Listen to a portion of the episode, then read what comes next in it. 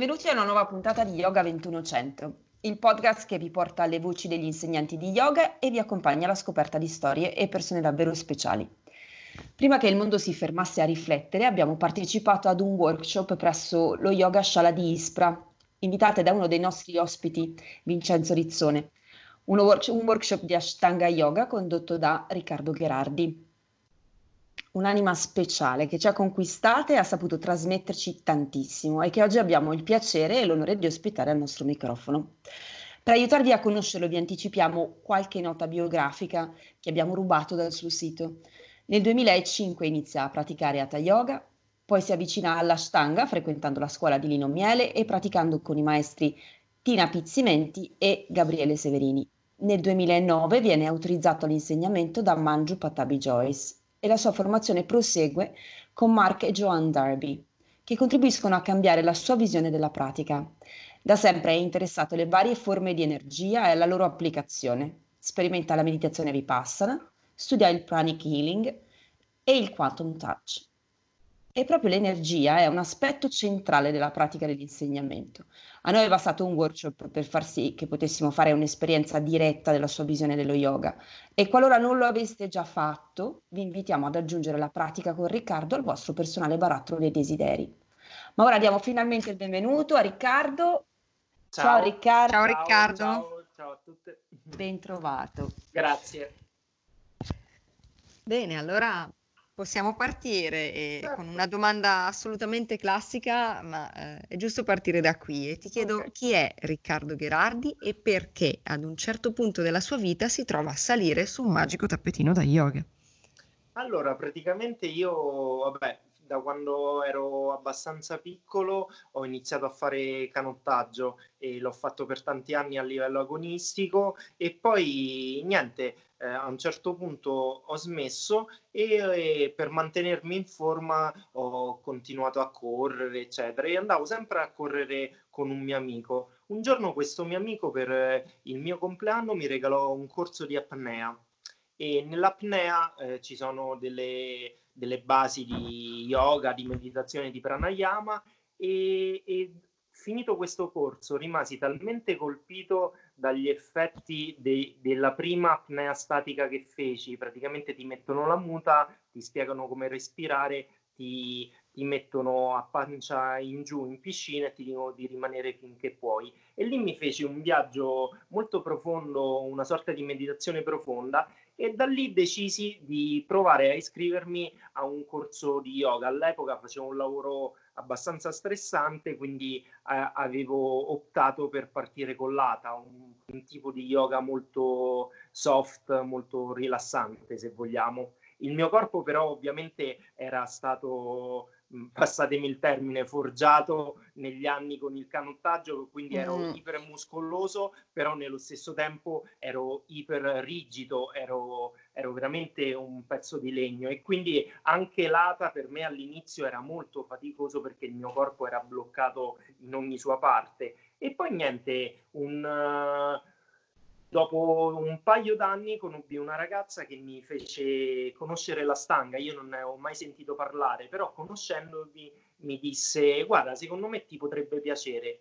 Feci una lezione di prova e fu amore a prima vista, quindi diciamo da lì eh, dopo un anno partii per l'India per il mio primo viaggio in India dove continuai a studiare e lì presi una decisione avevo capito che anche se era solo un anno che praticavo, che sarebbe diventata eh, il, la mia passione e, eh, e, anche il mio lavoro, perché io comunque avevo fatto sempre lavori che mi, mi permettessero ovviamente di mantenermi, ma non avevo mai avuto una passione legata al lavoro. E invece lì ho veramente capito che poteva essere veramente la volta giusta per unire una passione al lavoro e così piano piano io poi dico l'intenzione crea la realtà, è stato mm. il classico esempio in cui eh, anche appunto solo dopo un anno ero sicuro al 100% che sarei diventato un insegnante e sarebbe diventato la mia vita e il mio lavoro e così pian piano col passare degli anni è stato.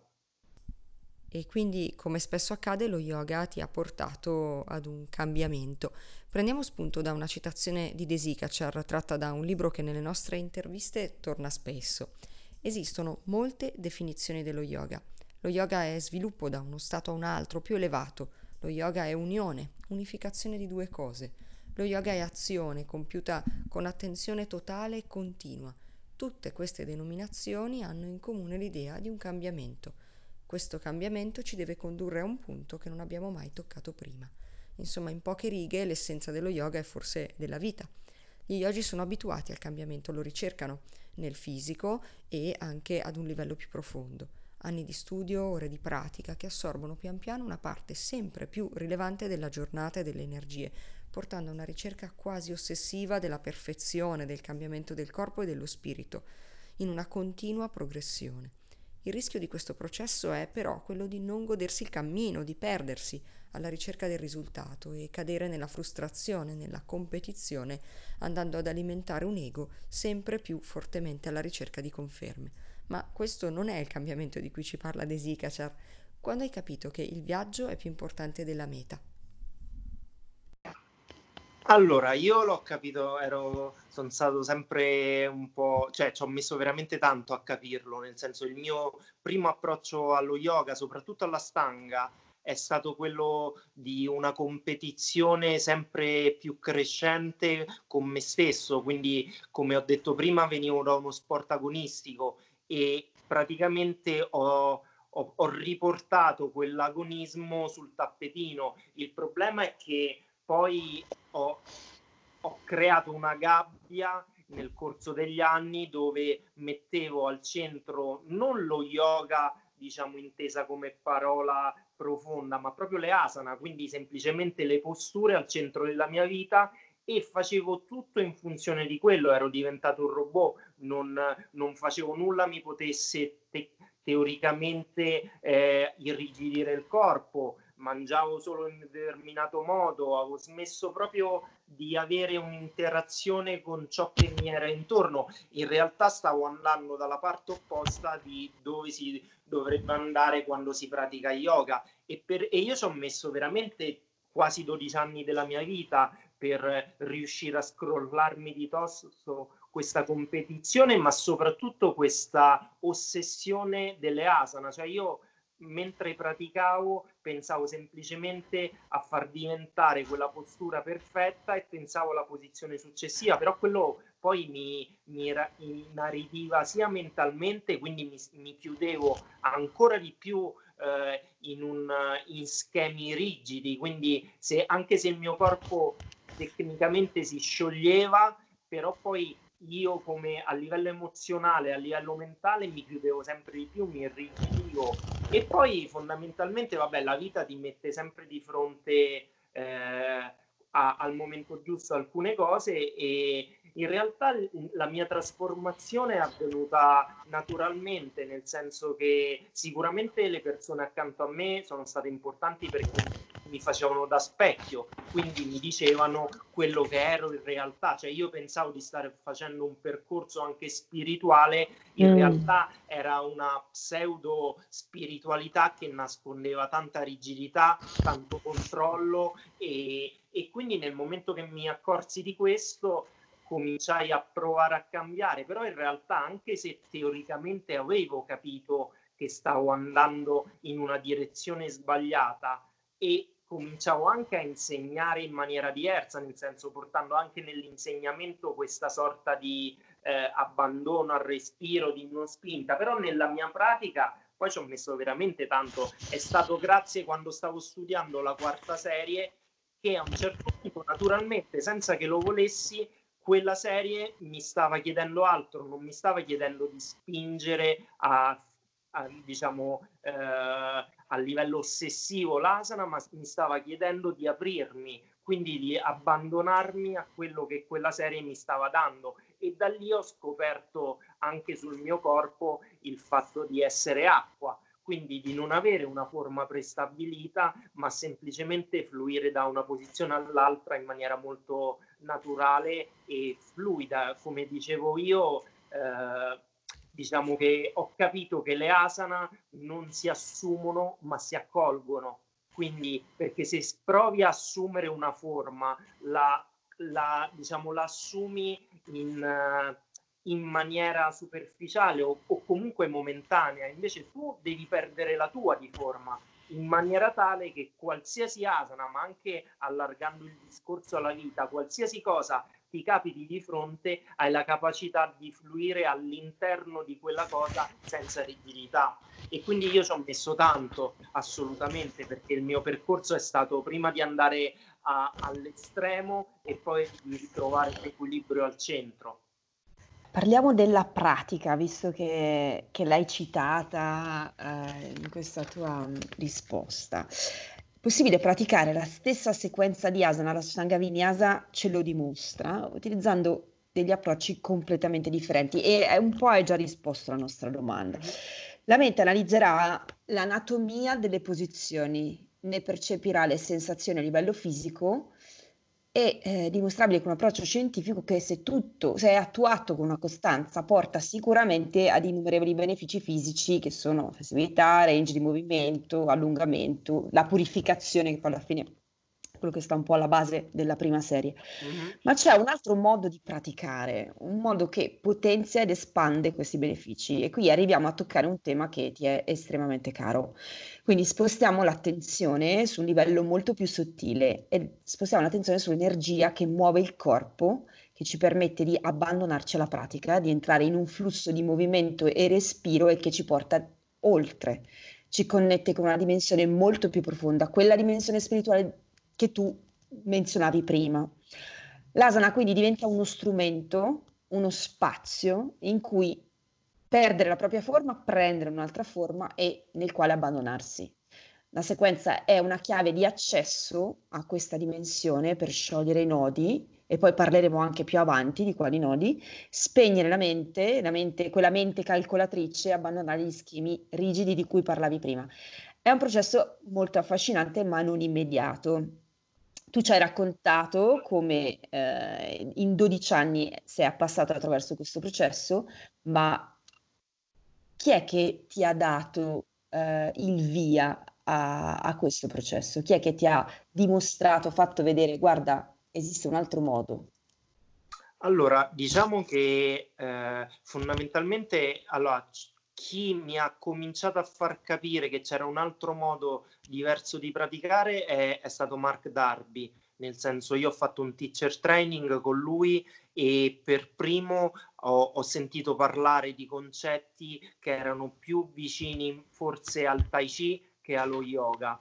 Mm. E lui era, è, è, una, è, un insegnante molto eh, anche attento all'allineamento e, però quel, quel, concetto che lui esprimeva in quel teacher training ha dato il via un, al mio approccio. Quindi, diciamo, io penso che la cosa importante di un insegnante che sicuramente è, è utile, eh, diciamo, studiare da, da vari maestri che hanno molta più esperienza di te che ti possono dare qualcosa, però è importante che anche ogni insegnante, anche nella stanga che comunque è codificato, quindi non è che ci si può inventare niente, però abbia un approccio suo, una, una sorta di impronta digitale che lo faccia riconoscere, altrimenti siamo tutti soldatini che facciamo le stesse cose. Mm. E da quel momento però ho veramente cominciato a studiare in maniera più approfondita le energie sottili, perché comunque io già come hai letto tu nella biografia venivo da quel mondo perché avevo fatto corsi di terapie energetiche, quindi però non avevo mai pensato di applicarle alle asana,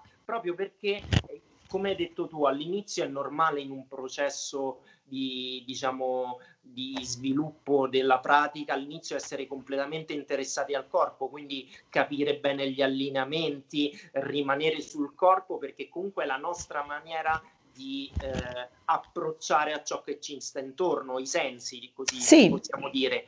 Però poi a un certo punto, se noi siamo mentalmente sempre con un pensiero razionale all'interno delle asana, a mio giudizio non stiamo facendo yoga, cioè dove c'è la mente, dove c'è il pensiero, a mio giudizio non ci può essere lo yoga, cioè lo yoga deve essere l'annullamento per quanto mi riguarda del pensiero razionale e la stanga soprattutto perché ogni posizione è, cioè, è sempre la stessa, quindi le serie sono quelle, i vinyasa mm, sono mm, quelli, a un mm, certo punto si ha la possibilità di staccare la mente e cominciare a non pensare. Nel momento che non pensi, succede una sorta di, cioè cambi piano, finché sei sul piano fisico sottostai al, uh, alle leggi fisiche, quindi alle leggi proprio anatomiche, quindi se io ho un, un muscolo contratto, un muscolo diciamo rigido, ogni volta salgo sul tappetino, mi, lo allungo e pian piano, pian piano col tempo diciamo si migliora. Però il problema è che questo approccio non prevede le emozioni e mm. quindi diciamo che secondo me c'è eh, un modo molto più profondo di vedere l'asana e lo switch c'è stato nel momento che sulla mia pratica vedevo che nel momento che invece di osservare il corpo e pensare la mano deve muoversi in questo modo, il piede in l'altro, mi concentravo sulle sensazioni che nascevano in me senza essere veicolate da un pensiero razionale. E lì ho aperto una porta che comunque mi ha consentito di andare più in profondità. Affascinante. È molto interessante questa cosa e tornando sulla, proprio su questo aspetto pratico, ti chiedo di specificare meglio il collegamento che c'è tra queste sensazioni che arrivi a provare quando stacchi la mente e l'energia, perché tu hai scritto che serve connessione più che contrazione ed è proprio poi l'energia che fluisce in modo equilibrato e libero nel corpo a permettere il movimento. Eh, qui mh, si apre un capitolo eh, molto complesso e affascinante anche su, sui cinque elementi, eh, sulla, su tutta la filosofia orientale e eh, il tema dell'energia, dato anche nelle arti marziali. Eh, hai voglia di fare un commento? Certo, allora, praticamente da, dalla mia esperienza, perché poi tutto passa per la, per la mia di pratica, quindi prima sperimento sul mio corpo e poi vedo co- che cosa fa sul mio corpo. Allora, praticamente eh, ho iniziato a capire che anche se nella stanga ogni movimento è codificato da un numero preciso di vinyasa, quei movimenti ci possono essere fatti in vari modi. Ci può essere un movimento più marziale, quindi molto staccato, come quasi veramente un, un soldato, oppure si può danzare come, con il respiro, come comunque dice nel suo ultimo libro Lino Miele. Io trovo che quello, lo, lo yoga e il respiro, sia proprio un, uh, un, un titolo azzeccato, perché poi se noi andiamo a osservare il nostro corpo quando è in movimento, ci accorgiamo che se per esempio noi spostiamo un braccio, ciò che guida il braccio è la mano, però da un punto di vista energetico è sbagliato perché la nostra energia, eh, diciamo, si muove al contrario, cioè si muove dall'interno verso l'estremità e quindi il movimento in realtà deve partire dall'interno, non dal muscolo. Il muscolo deve essere semplicemente il vettore, non ciò che crea il movimento e questo è anche mh, diciamo interessante eh, sapere che le nadi, no? I, I, canali energetici, il prefisso nad in sanscrito significa proprio movimento e non è un caso che sia così perché il movimento deve partire dai centri energetici e non dai muscoli. I muscoli devono accogliere questo movimento, quindi è, ho, ho, passato tanti anni a studiarmi questi movimenti, anche andando parallelamente a studiarmi delle discipline che ritenevo che trattassero l'argomento in maniera eh, più specifica. Quindi ho studiato Tai Chi, ho studiato Qigong, ho studiato tutte, almeno a mio parere, tutte quelle discipline che toglievano completamente lo sforzo, la contrazione appunto dal corpo e ti insegnavano a connetterti con la tua energia e di conseguenza col movimento. Quindi, diciamo, faccio un esempio banale. Se io alzo un braccio, per alzare un braccio ovviamente muovo dei muscoli, ma per abbassarlo non c'è bisogno che metta una forza, sfrutto semplicemente la forza di gravità. Io faccio sempre l'esempio di un pendolo. Una persona quando pratica dovrebbe essere un pendolo. Se tu un pendolo lo, lo inizi a far oscillare, succede che il suo moto di, di, oscillazione praticamente si regge semplicemente sul fatto che il suo peso gli permette di muoversi, quindi di oscillare senza sforzo. Se io prendo questo pendolo, lo lancio, poi ogni volta lo fermo, lo faccio ripartire, lo fermo, lo faccio ripartire, creo una fatica e una diciamo, rigidità di movimento che all'interno, ritornando alla pratica, anche nella prima serie, mi permette in un'ora e mezza di faticare cento volte di più rispetto a se lasciassi andare il mio corpo e gli permettessi semplicemente di fluire come se fosse all'interno di un liquido, di un fluido e quindi è come se il movimento fosse sostenuto in qualsiasi sua parte da, appunto dal prana, dall'energia, che perché poi è quello, noi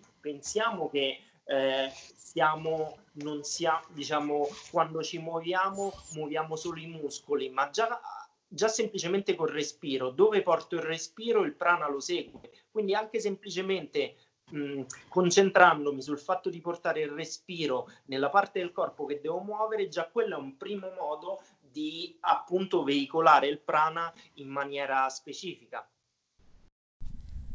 È estremamente interessante questo collegamento tra movimento, respiro, postura e anche emozioni. E ehm, ti chiedo di fare un altro esempio pratico, anche un po' tecnico, ma a nostro avviso molto interessante. Sulla tua pagina Instagram hai pubblicato una bellissima descrizione del significato di un'asana, Baddha con asana, eh, rimandiamo alla pagina per i dettagli ovviamente, ci affascina proprio il modo in cui eh, la descrivi, perché non, non, si parla soltanto di eh, inarcamento come apertura al mondo del potenziale introspettivo dei piegamenti in avanti, ma di associazioni molto più complesse eh, che passano per la simbologia, in questo caso le ali della farfalla, la posizione dei centri energetici nello spazio, l'integrazione con la respirazione, con lo sguardo, la, la drishti, eh, così ogni asana diventa un portale di accesso a un'incredibile, ricchissima quantità di esperienze. Hai voglia di raccontarci qualcosa di più?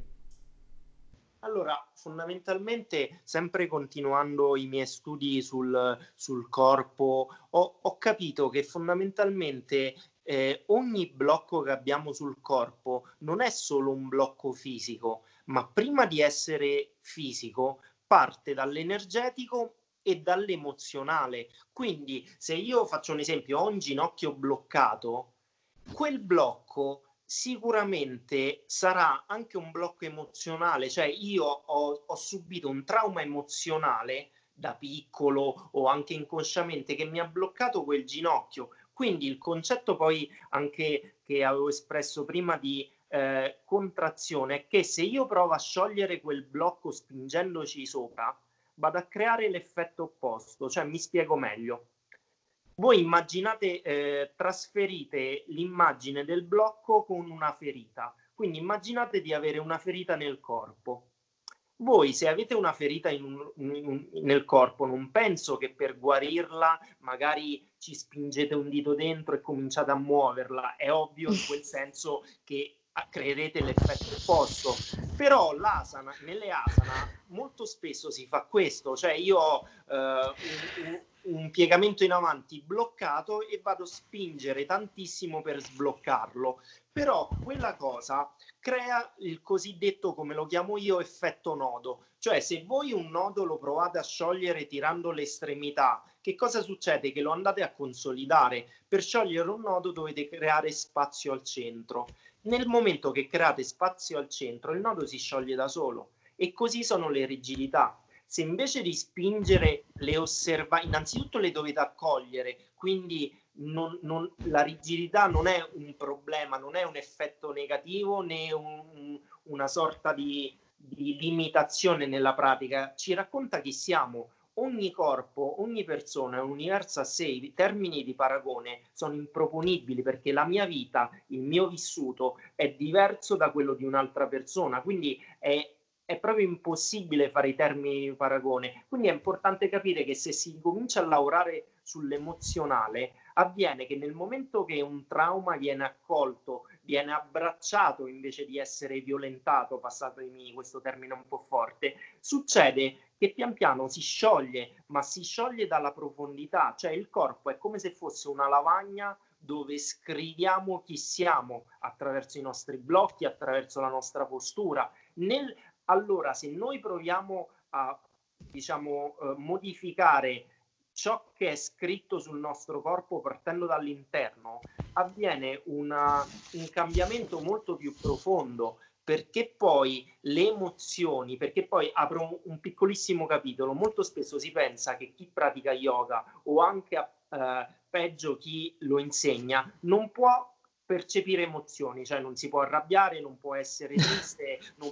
ma in realtà sono stupidaggini perché anche un insegnante la differenza la fa la gestione delle emozioni, non l'annullamento, altrimenti si diventa dei robot. Tutti essendo esseri umani possiamo arrabbiarci, possiamo essere tristi, l'importante è non farci governare completamente dalla tristezza, dalla rabbia, ma comunque tutti abbiamo una parte di luce e una parte di ombra. Non esiste su questo piano, questo piano è, è, è governato dalla dualità, dove c'è luce c'è ombra.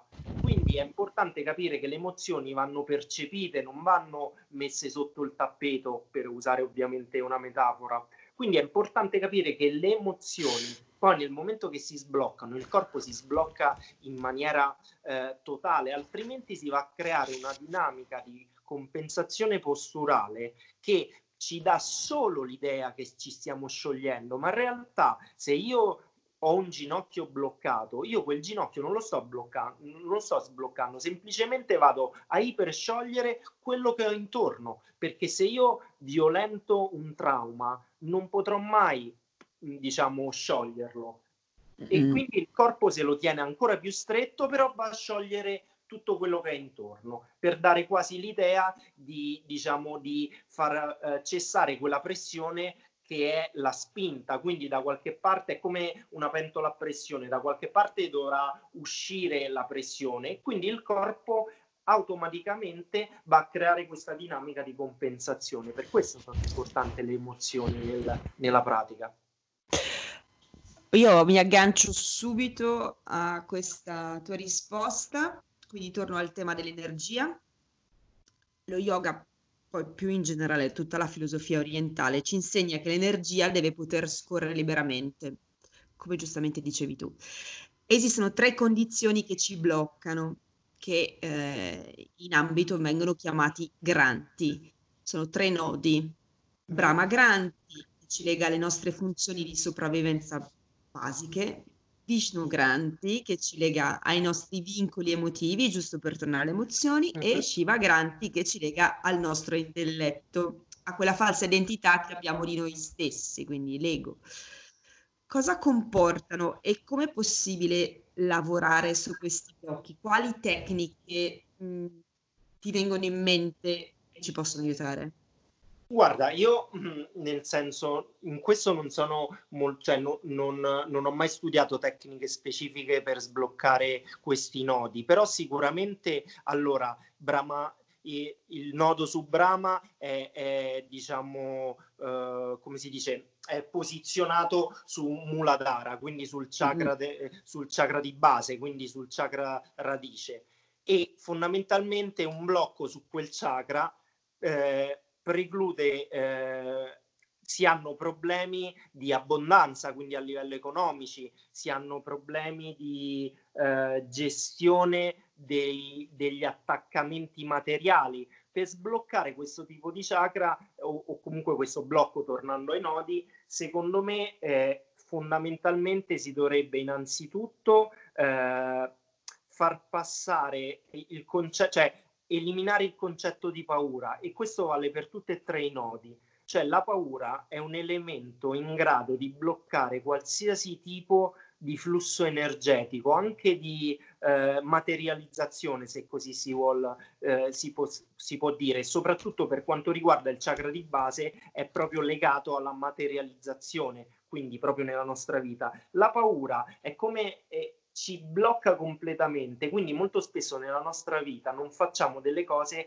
per paura che, possano, poss- eh, che noi possiamo fallire. Però il problema è, è proprio quello, è, è, è, come il povero che ha paura di di rimanere senza soldi è proprio però quella paura che lo fa rimanere in quella condizione. Quindi per quanto riguarda il chakra di base, il consiglio è quello di cercare di lasciarsi andare, di non rimanere bloccati all'interno delle proprie paure, perché poi le paure si, si materializzano nel passato nel futuro, cioè c'è una cosa che ci spaventa e quindi la ricordiamo nel passato e abbiamo paura che possa riaccadere nel futuro, ma tecnicamente nel presente nessun tipo di paura può esistere o, me- o, per meglio dire solo una delle infinite possibilità però noi se energizziamo quel tipo di, di, diciamo, di emozione, l'andiamo proprio a materializzare all'interno del, della nostra realtà. Quindi per quanto riguarda il primo nodo, il consiglio è quello di provare a, a lasciarsi andare da un punto di vista di paura, perché poi ci si accorge che nel momento che, che, ci, che osiamo, mettiamola così, usiamo questo termine, l'osare è fondamentale perché l'universo aspetta solo quello, aspetta che noi facciamo il primo passo, ma molto spesso noi passiamo tutta la vita senza farlo. Quindi questo per quanto riguarda il primo nodo è il mio primo consiglio. Per quanto riguarda il secondo nodo, quindi quello localizzato sul chakra del cuore, è lì il problema sono le emozioni, perché molto spesso noi ovviamente ogni persona subisce dei traumi che siano emozionali, che siano di, eh, legati a relazioni di amore, di amicizia o di parentela, quello che volete, però noi poi creiamo una corazza attorno al nostro cuore, ma proprio da un punto di vista posturale, non solo eh, energetico. E se rimane, rimaniamo chiusi, succede che perdiamo la capacità di provare empatia, quindi di cominciare a percepire a livello emozionale ciò che c'è intorno. E quello è un blocco che secondo me, io dico sempre che l'empatia secondo me è alla base di qualsiasi tipo di spiritualità, perché è inutile che parliamo di assoluto, di unione, se poi nella nostra quotidianità siamo incapaci di percepire le emozioni di un'altra persona, perché poi cioè, altrimenti diventa un, un puro studio teorico di tante regole, di tanti eh, manoscritti, di tante cose, però poi se non vengono applicate praticamente, in realtà sono solo voli pindarici, restano lì. E invece mm. è importante eh, portare la spiritualità all'interno delle emozioni e viceversa, nel senso una persona spirituale non deve essere una persona arida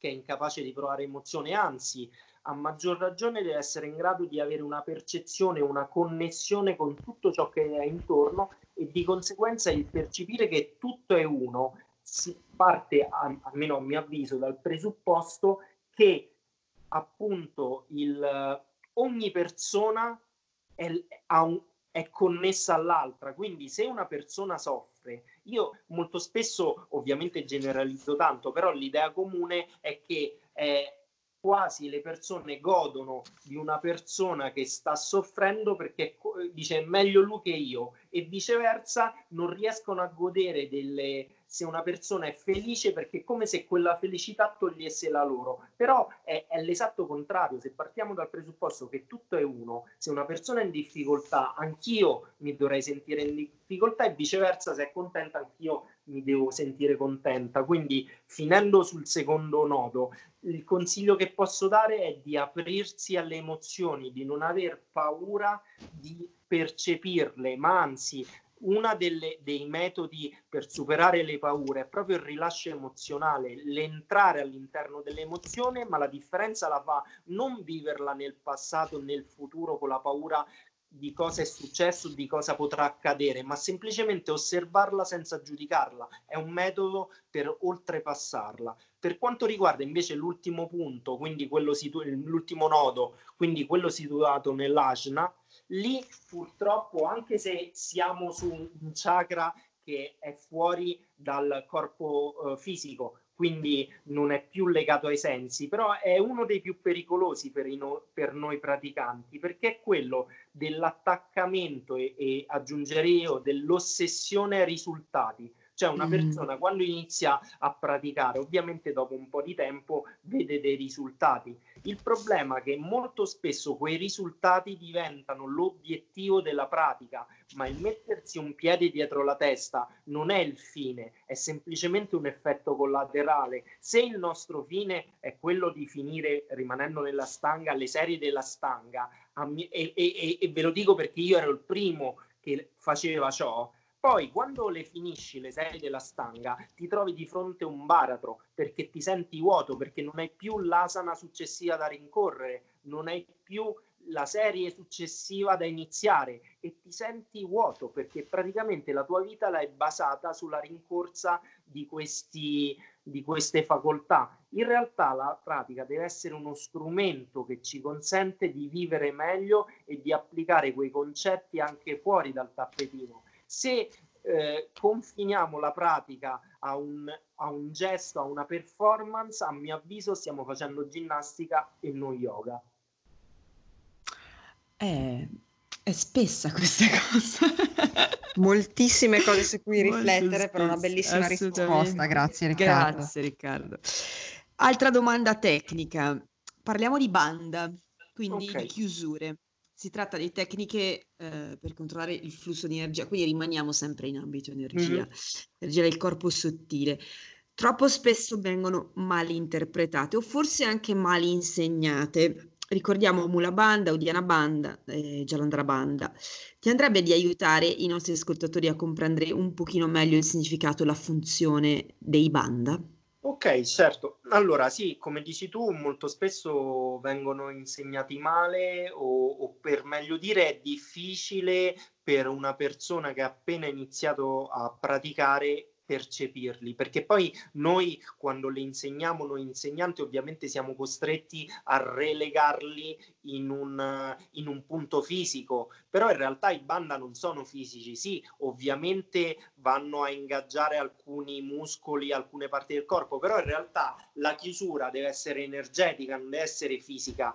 E quindi diciamo che mula Mula, allora io quando normalmente nelle mie lezioni faccio iniziare, eh, soprattutto nelle guidate, a prendere mula banda in maniera diversa. Cioè, normalmente mula banda si insegna che fondamentalmente è una contrazione che dovrebbe avvenire, siamo sul, tra ano e perineo, e quindi c'è un punto preciso che bisogna contrarre e è legato molto al radicamento a terra. Ecco, io mula banda lo faccio prendere partendo dai piedi, nel senso faccio prima radicare a terra i piedi, poi faccio cominciare a percepire una connessione con la terra come se espirando donassi la mia energia alla terra e inspirando la riportassi verso l'alto e provo a far sentire questa contrazione in questa parte come inspirando riesco a arrivare dai piedi a far scorrere questa energia della terra arrivando proprio alla radice perché poi alla fine mula banda mula il, la parola mula è,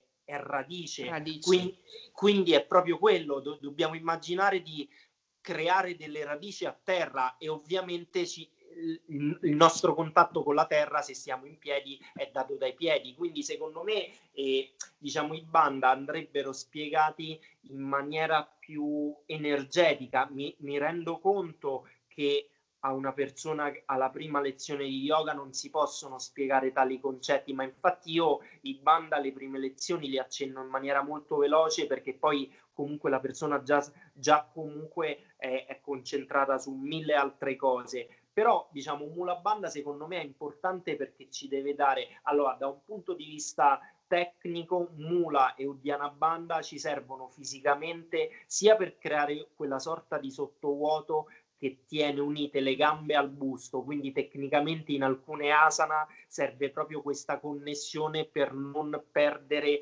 questa compattezza. Da un punto di vista diciamo energetico le chiusure servono anche per non far uscire energia, nel senso perché il nostro corpo è come se possiamo vedere il nostro corpo come un circuito elettrico. Se noi apriamo eh, de- dei, del, diciamo dei canali, succede che questa energia che comincia a circolare esce e si disperde. Mula banda come Udiana banda, Jalandhara banda servono proprio anche a permettere alla nostra energia di continuare a fluire e di creare una sorta di effetto dinamo, cioè più pratichiamo e più dovremmo avere energia, non ci dovremmo stancare, è sì. normale che il primo momento tutti ci stanchiamo, però poi dobbiamo creare energia. Quindi mula banda è importante perché il nostro radicamento a terra, quindi soprattutto nelle posizioni in piedi. Deve, dobbiamo sentire questo radicamento a terra che parte anche dai piedi, non solo direttamente da appunto la regione dove si prende mula banda. Udiana Banda fondamentalmente nel momento che si prende, a mio avviso, nel momento che si riesce a prendere Mula Banda, Udiana Banda viene da solo, diciamo si insegna Mula, uh, Udiana Banda dicendo che comunque bisogna spingere, eh, diciamo siamo su per giù, eh, sotto l'ombelico, si, di spingere leggermente quella parte verso la colonna. Però questa cosa può essere molto fraintesa perché poi dobbiamo innanzitutto differenziare Udiana Banda di che usiamo nel pranayama e usiamo ovviamente solo a polmoni vuoti e quindi si può rispingere completamente l'addome verso l'interno, ma proprio perché siamo in ritenzione di respiro non è possibile respirare. L'Udiana Banda che usiamo nella pratica è molto più blando, deve essere sì una, contra- una connessione verso la colonna, però non tale, non così forte da bloccare o comunque da limitare il movimento del diaframma, perché negli anni poi io mi sono accorto che molti dei praticanti da stanga e io stesso prima di capire questa cosa cominciamo siccome abbiamo una respirazione tipo toracico, quindi fondamentalmente l'addome è sempre bloccato nella pratica, poi diven- diveniamo incapaci di respirare eh, con una respirazione addominale, andiamo proprio a limitare l'uso del diaframma. Invece per questo dico che comunque deve essere una sensazione, una connessione energetica, perché se andiamo a usare troppo i muscoli, una contrazione troppo spinta muscolare tenuta per un'ora e mezzo o due crea delle problematiche. Quindi è importante pian piano con il tempo far capire alle persone che appunto come nella pratica si passa da un piano fisico a un piano sottile energetico, anche i banda a un certo punto devono passare su quel piano, altrimenti l'uso forzato dei banda può avere anche degli effetti negativi per quanto riguarda Jalandarabanda, vabbè, Jalandarabanda noi nella stanga non lo usiamo, diciamo, in alcune posizioni ci insegnano a portare il mento verso l'interno, ma non è Jalandarabanda, non è una chiusura completa. Jalandarabanda diventa fondamentale nel pranayama perché impedisce all'energia che creiamo col pranayama di salire sui chakra più alti. Quindi è proprio un vero e proprio sigillo deve essere Jalandhara Però rispetto alla stanga, nella stanga non viene usato durante la pratica, anche perché è un altro banda che si fa a ritenzione, quindi a polmoni pieni, quindi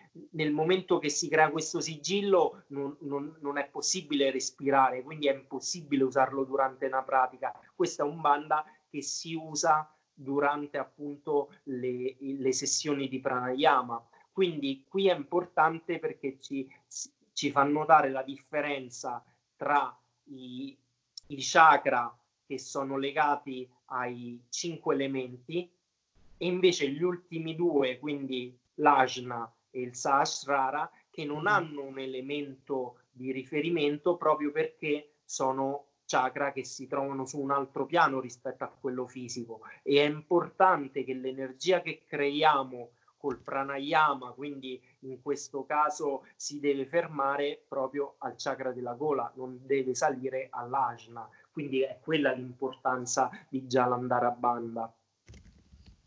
Molto chiaro, Grazie. assolutamente.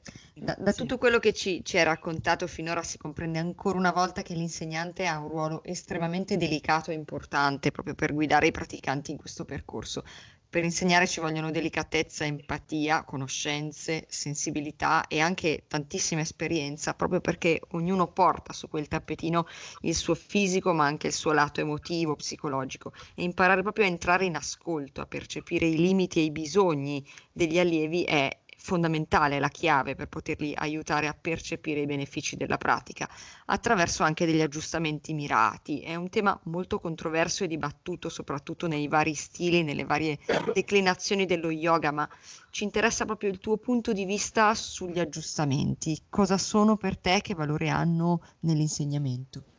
Allora, eh, prima di rispondere a questa domanda apro una piccolissima parentesi è che, e, e, ti dico che secondo me un bravo insegnante non è colui che ti fa chiudere la posizione, ma è colui che riesce a essere eh, in empatia completa con te. Quindi se tu entri in sala, se ovviamente sei un, una mia allieva, quindi ti conosco, devo essere in grado al primo saluto al sole che fai di capire in che giorno sei perché poi alla fine è quello, cioè è sempre lo yoga che si adatta alla persona. A, a, me non piacciono le regole rigide, io sono contro le regole che, generali, no? E nella stanga purtroppo ce ne sono tante. E infatti eh, alla fine io, eh, sempre pur rispettando il metodo e quindi il conteggio, eccetera, eccetera, io trovo che alcune regole, cioè i corpi non sono bidimensionali, ogni persona è diversa, non ci può essere una regola che possa essere applicata a tutti i corpi, ci sarà sempre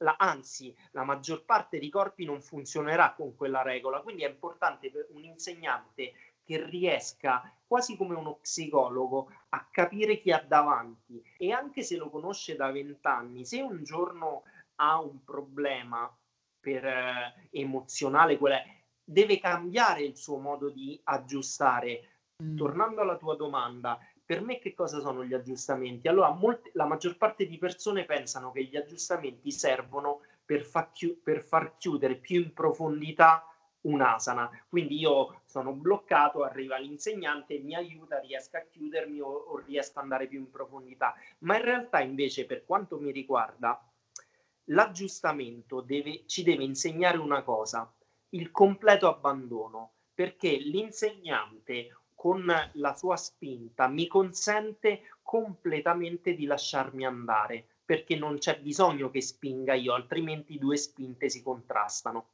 Quindi l'insegnante non è un bravo insegnante, non è colui che riesce a chiudere tutti, ma è colui che riesce a far capire a quella persona il modo giusto di praticare nel senso che l'aggiustamento non serve per andare più in profondità, a mio avviso, l'aggiustamento ci, ci deve dare ci deve insegnare a fidarsi in primis dell'insegnante, ma anche di noi stessi e soprattutto a fidarsi dell'abbandono, perché poi è quello secondo me la, la cosa fondamentale, il fatto di creare una pratica che ci consenta non di sforzarci, non di farci male, ma di riuscire a fluire in maniera fluida. Io lo dico sempre, a un certo punto bisogna diventare acqua nella pratica, bisogna perdere il proprio, eh, la propria forma. Se noi proviamo ogni volta a creare una forma che non ci appartiene e a creare quindi una lotta con il corpo, sarà una battaglia persa perché comunque i, blocchi emozionali sono più forti di qualsiasi tipo di spinta. Quindi, tornando agli aggiustamenti, secondo me un, un aggiustamento deve servire a far capire che ci si solo abbandonandosi si riesce ad andare più in profondità. Se, se, io insegnante spingo tantissimo una persona, innanzitutto non sto rispettando il concetto di Ahinsha, della non violenza, quindi è inutile che insegno alle persone che gli dico che devono rispettare gli animali, che devono rispettare il prossimo, se sono io il primo che quando aggiusto creo violenza e magari anche nella mia pratica in primis sul tappetino mi violento a livello di sforzo. Quindi è importante capire che l'aggiustamento non deve essere un aiuto solo fisico al chiudere una posizione, ma il rapporto tra insegnante e allievo, come qualsiasi tipo di rapporto, ci deve essere eh, un'empatia completa. Quindi soprattutto secondo me dovrebbe cadere questo tabù che un, un, allievo non può dire nulla all'insegnante. Purtroppo in alcuni ambiti della stanga, che è visto molto, io lo paragono su certi, diciamo, con certi approcci quasi a diciamo a, a, una, a, una, cosa marziale, quindi è veramente eh, c'è il sergente che è l'insegnante, che non gli puoi dire niente, che invece non è così. Come ogni rapporto, la base di qualsiasi tipo di rapporto è il dialogo. Se io entro in sala e l'insegnante, noi siamo esseri umani gli insegnanti, quindi ci sta il giorno che io entro in sala e sono meno empatico rispetto al normale, quindi magari non mi accorgo che un mio allievo o una mia allieva ha un momento particolare. Quindi quando li vado ad aggiustare normalmente un bravo insegnante se ne dovrebbe accorgere nel momento in cui un suo allievo o una sua allieva sta in maniera diversa rispetto al normale, ma se non ce ne accorgiamo io vado a fare lo stesso tipo di aggiustamento di sempre. È un diritto di un allievo dirmi guarda Riccardo, oggi non mi sento di spingere perché sto in un mood un po' particolare, mi, mi aggiusti piano? O semplicemente guarda oggi preferisco che non mi aggiusti. E così si crea un dialogo, altrimenti secondo me il, il, il silenzio, l'omertà nei rapporti è proprio ciò che poi porta alla, alla fine del rapporto, che sia un rapporto allievo-insegnante, che sia un rapporto di amicizia, che sia un rapporto da, d'amore. Il dialogo consente a entrambi di capire effettivamente come stanno le cose, altrimenti la mente parte e crea eh, diciamo cose che magari non esistono. E tornando all'insegnamento, secondo me la, la,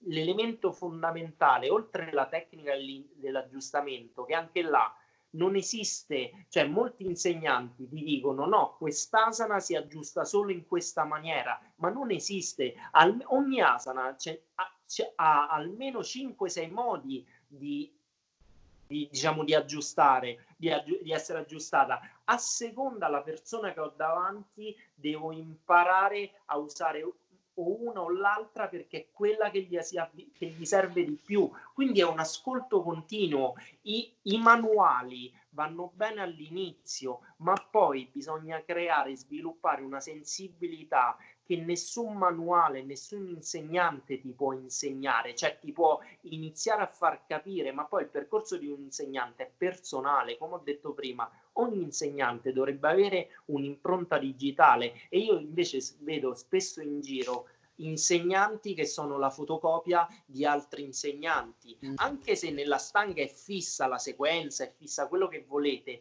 però il mio approccio deve essere mio, devo, cioè un approccio deve rispecchiare chi, chi, lo porta avanti, altrimenti siamo delle fotocopie. E lì secondo me decade proprio la, l'importanza del far sì che l'esperienza personale sia messa a servizio, concedetemi questo termine, dell'insegnamento. Adesso sdrammatizziamo un attimo, facciamo una cosa più leggera, però fantastico. Allora, prendiamo spunto da un'intervista a Guy Dona, eh? non so se hai mai sentito parlare di Guy Dona, è un insegnante ed è stato l'autore di Guruji, A Portrait of uh, Sri Patabi Joyce, Through ah, the okay, Eyes of, one student, of his Students. Riferendosi alla sua infanzia, Guy afferma Ricordo di non aver mai avvertito alcun confine tra l'ambiente circostante e me stesso. Era come se la mia mente si fondesse con la natura ho sempre provato un profondo senso di pace, felicità, grande consapevolezza e vitalità. Questo stato di grande pace, felicità e consapevolezza è paragonato ad una sorta di esperienza di samadhi, quindi unione, eh, non ego, beatitudine. Tu vivi in un luogo bellissimo perché vivi a Merano, ci hai appena detto sei tornato da una fantastica passeggiata con la bici, a contatto con la natura, con le foreste, le montagne, Puoi definire il tuo rapporto con l'ambiente che ti circonda? Che ruolo ha il luogo in cui viviamo nel percorso interiore? Allora, per me ha un ruolo fondamentale, nel senso che per quanto mi riguarda, soprattutto in quest'ultimo periodo, sto trovando molto più yoga in mezzo alla natura che sopra un tappetino, nel senso quella connessione di cui parlavi prima eh, io la sento molto, cioè sento veramente che magari quando sto in un bosco, che sia in bicicletta, che sia in passeggiata, però cioè, arriva, arrivo proprio a perdere la percezione di me stesso, è come se, face, se fossi parte di un tutto cosa che in una città, io sono, cioè fino all'età di 38 anni ho vissuto a Roma, quindi comunque nato e cresciuto a Roma in una grande città, eccetera, eccetera. Mm. Per carità, ho sempre avuto, cioè io mi trovavo meglio quando stavo in una foresta, in un bosco, al mare, che in una città. Ho sempre avuto questa propensione. Però il fatto di stare 24 ore al giorno in un posto dove la natura la fa da padrone, come dico io, ci sono più alberi che uomini, è importante per quanto mi riguarda perché comunque mi fa percepire veramente questa connessione che in una città ho, ho difficoltà a percepire. Un altro discorso è che però una, una, connessione uno la dovrebbe sviluppare anche in una città, nel senso, mi spiego, è facile eh, fare un percorso, diciamo, spirituale chiusi dentro una grotta, isolati, eh, perché comunque non si ha la, il confronto con nessuno, con la società, con niente. Quindi il problema è quando si rientra nella società. Quindi è ovvio che ognuno si può coltivare la il proprio ambiente, quindi sono io il primo che sono eh, andato via da Roma per vivere in un posto che mi appartenesse di più a livello di vibrazione. Però detto questo, è anche importante poi quella connessione che senti in mezzo alla natura, riuscire a percepirla anche in mezzo alle persone, perché altrimenti il concetto di uno eh, viene meno, perché se tutto è uno, è, sì, ok, la connessione con la natura forse è più per più facile da percepire, però è importante anche riuscire a percepire la connessione anche all'interno di una società o di una strada affollata, perché poi è quello, noi siamo, se non stiamo attenti, i percorsi spirituali ci mettono sopra un piedistallo e vediamo tutti dall'alto verso il basso. Mm, In realtà mm. a me questa cosa non piace perché io dico sempre che la, l'allievo e l'insegnante si scambiano i ruoli all'interno di una lezione, cioè io imparo tantissimo dai miei allievi, ma anche magari non in un gesto tecnico, però mi, magari una parola che mi dice una persona, un gesto che fa un altro, è sempre uno scambio e quindi si, secondo me si dovrebbe avere la capacità, per carità, dove si vive è una scelta o, o per meglio dire, spero che lo sia per tutti, molto spesso non lo è, però poi si deve applicare quella connessione agli elementi, alla natura, a, all'universo, come, chiamatela come volete, bisognerebbe provarla anche in mezzo alle persone, perché poi è facile giudicare le persone dall'esterno, però ognuno ha una storia. Se, se, se ci mettessimo più le, nei panni dell'altro, riusciremmo a capire che magari quella persona si sta comportando in quella maniera perché dietro quel comportamento c'è tanto che noi non sappiamo, noi giudichiamo solo l'apparenza, quella persona mi aggredisce, allora è una brutta persona, ovviamente un esempio però magari di, dietro a quell'aggressione non so cosa c'è, è l'astenersi dal giudizio moment- superficiale e quello la natura ti insegna tanto perché in natura non c'è nessuno, è come un'orchestra, la natura, in natura non c'è nessuno che cerca di fare un assolo, ogni pianta, ogni albero, ogni animale è come se fosse una grande orchestra che suona un'armonia contemporaneamente Invece noi siamo abituati a dover prevaricare sugli altri. In realtà la natura, l'insegnamento della natura, secondo me uno degli insegnamenti maggiori della natura ci insegna proprio alla cooperazione, che non serve essere un capo. L'impor- se tutti lavorassimo, facessimo il nostro, l'universo sarebbe un luogo perfetto. Mm. Purtroppo l'uomo, l'essere umano, pensa di essere al di- superiore agli animali, alle piante e alla natura e si crea un piedistallo e esce da questo flusso pensando di crearne uno suo, però è razionalmente. Il problema è che il flusso in, na- in natura tutto è perfetto. Quindi... Ma non è razionale. Esatto, quello.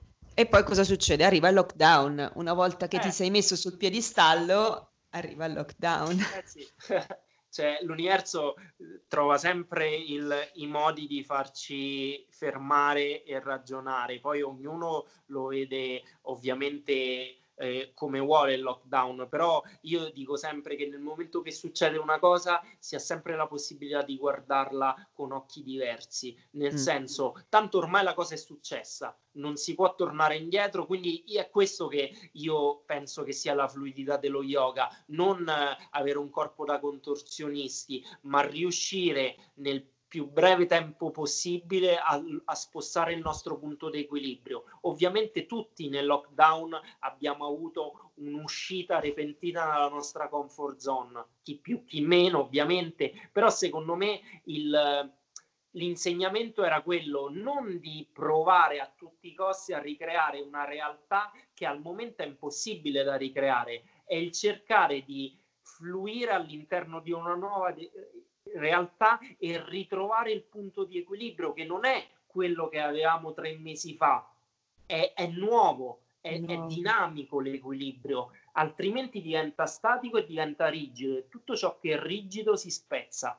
Sì, sì, sì, sì. E l'equilibrio è, è, cambia costantemente, ma costantemente vuol dire nel presente non è mai statico. No, ma come mm. noi, noi non siamo, cioè all'interno di una vita noi muoriamo e nasciamo più volte. Non, io non sono la persona che ero a 20 come non sono la persona che ero a 30, ora che ne ho mm. 42 sicuramente non sarò a 50 la persona che sono ora. È un continuo fluire, se ci fermiamo finis- finisce tutto. Guarda, banalmente non sono nemmeno la persona che ero ieri, ti devo esatto, essere sincera. Sì, ma anche perché poi a livello cellulare funziona proprio così, cioè nel giro, non voglio entrare in campi che non mi appartengono, però nel giro non so di quanti giorni, però noi ci rinnoviamo completamente da un punto di vista cellulare, quindi tecnicamente non siamo più le persone che eravamo uno o due giorni fa. Andiamo eh, a chiudere con le nostre domande finali che sono generalmente sempre a sorpresa. Mm-hmm. E ti chiediamo di rispondere senza pensarci troppo, quindi trova okay. una frase o una parola. Inizio io e ti chiedo quali passioni significano molto per te. Al momento la, a stare in mezzo al bosco in bicicletta mm-hmm. e, e, stare in mezzo al momento la natura in generale in tutte okay. le sue forme. Invece ti chiedo in poche parole, in due parole, che cosa ti motiva e guida le tue scelte? Allora, eh, diciamo che io sono stato sempre una persona che si è mosso a livello di scelte in maniera razionale, quindi ho sempre fatto ragionamenti su ragionamenti per, per capire se era meglio fare una cosa o meglio l'altra. Ultimamente sto cercando di muovermi istintivamente, cioè nel momento che mi si presenta una cosa non as- cerco, ovviamente a volte mi riesce, a volte no, cerco non più di ascoltare il cervello, ma di ascoltare il mio istinto, anche se quell'istinto mi teoricamente mi porta a, a livello razionale in, un, in una situazione di non sicurezza, però ho imparato con gli anni che noi all'interno di noi abbiamo un istinto che lavora molto meglio di qualsiasi tipo di razionalità. Io sarò più semplice, consigliaci un libro. Un libro? Uh, allora, è un libro di Donna Oleman che è un insegnante di yoga e si chiama, aspettate che ora il titolo è Centered Yoga. Centered Yoga. È, è, semplicemente un libro che eh, mi è stato consigliato un po' di tempo fa e è stato proprio un, una conferma che c'è un modo diverso di insegnare yoga. Quindi prendo molto spunto. Diciamo mm. che dicevo, a, anche prima di leggere quel libro, dicevo delle cose che su per giù si avvicinavano molto a quello che diceva lei, però lei avendo un'esperienza trentennale di insegnamento le diceva in maniera molto, uh, molto più chiara e comprensibile rispetto molto a più organizzata. Esatto, mm-hmm. esatto. Siamo molto curiosi, a questo punto lo andremo assolutamente a cercare se dovessi riassumere lo yoga, racchiudere lo yoga in una parola, quale sarebbe? In una parola, eh, unione. E adesso giuro l'ultima, poi non ti torturiamo più.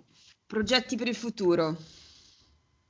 Progetti per il futuro mi... Eh. Anche domani, eh? Tipo... Sì, Guarda, mi, pi- mi piacerebbe eh, cercare di farmi un viaggio eh, in bicicletta, quindi fare, ah, okay. partire in bici e andare per diversi giorni stando solo in natura e bicicletta. Fantastico e noi ti auguriamo di riuscire a farlo quanto prima. Eh, grazie Riccardo, è stata una chiacchierata veramente fantastica, densissima da ascoltare e riascoltare personalmente penso che l'ascolterò un, un, bel po' di volte, ci prenderò appunti e ci ragionerò su parecchio perché è stata veramente, ci hai dato davvero tanto. Ti chiedo dei riferimenti anche per i nostri ascoltatori, dove ti possono trovare? Allora, al momento vabbè, su Facebook come Riccardo Gherardi e idem su Instagram e mm-hmm. poi ma eh, c'è anche un una pagina Facebook che è Astanga Yoga Merano. Mm-hmm. Che però ultim- ultimamente non sto più molto curando perché comunque tutti i miei diciamo appuntamenti lavorativi li sto promuovendo su Facebook e su Instagram quindi fondamentalmente queste due, queste due pagine sono quelle che trovano tutti i miei aggiornamenti fondamentalmente Perfetto, direi che possiamo lasciarlo andare. Cosa dici? Sì. Ringraziamo Riccardo e vi diamo l'appuntamento alla prossima puntata. Grazie, Grazie. a voi. Grazie. Ciao.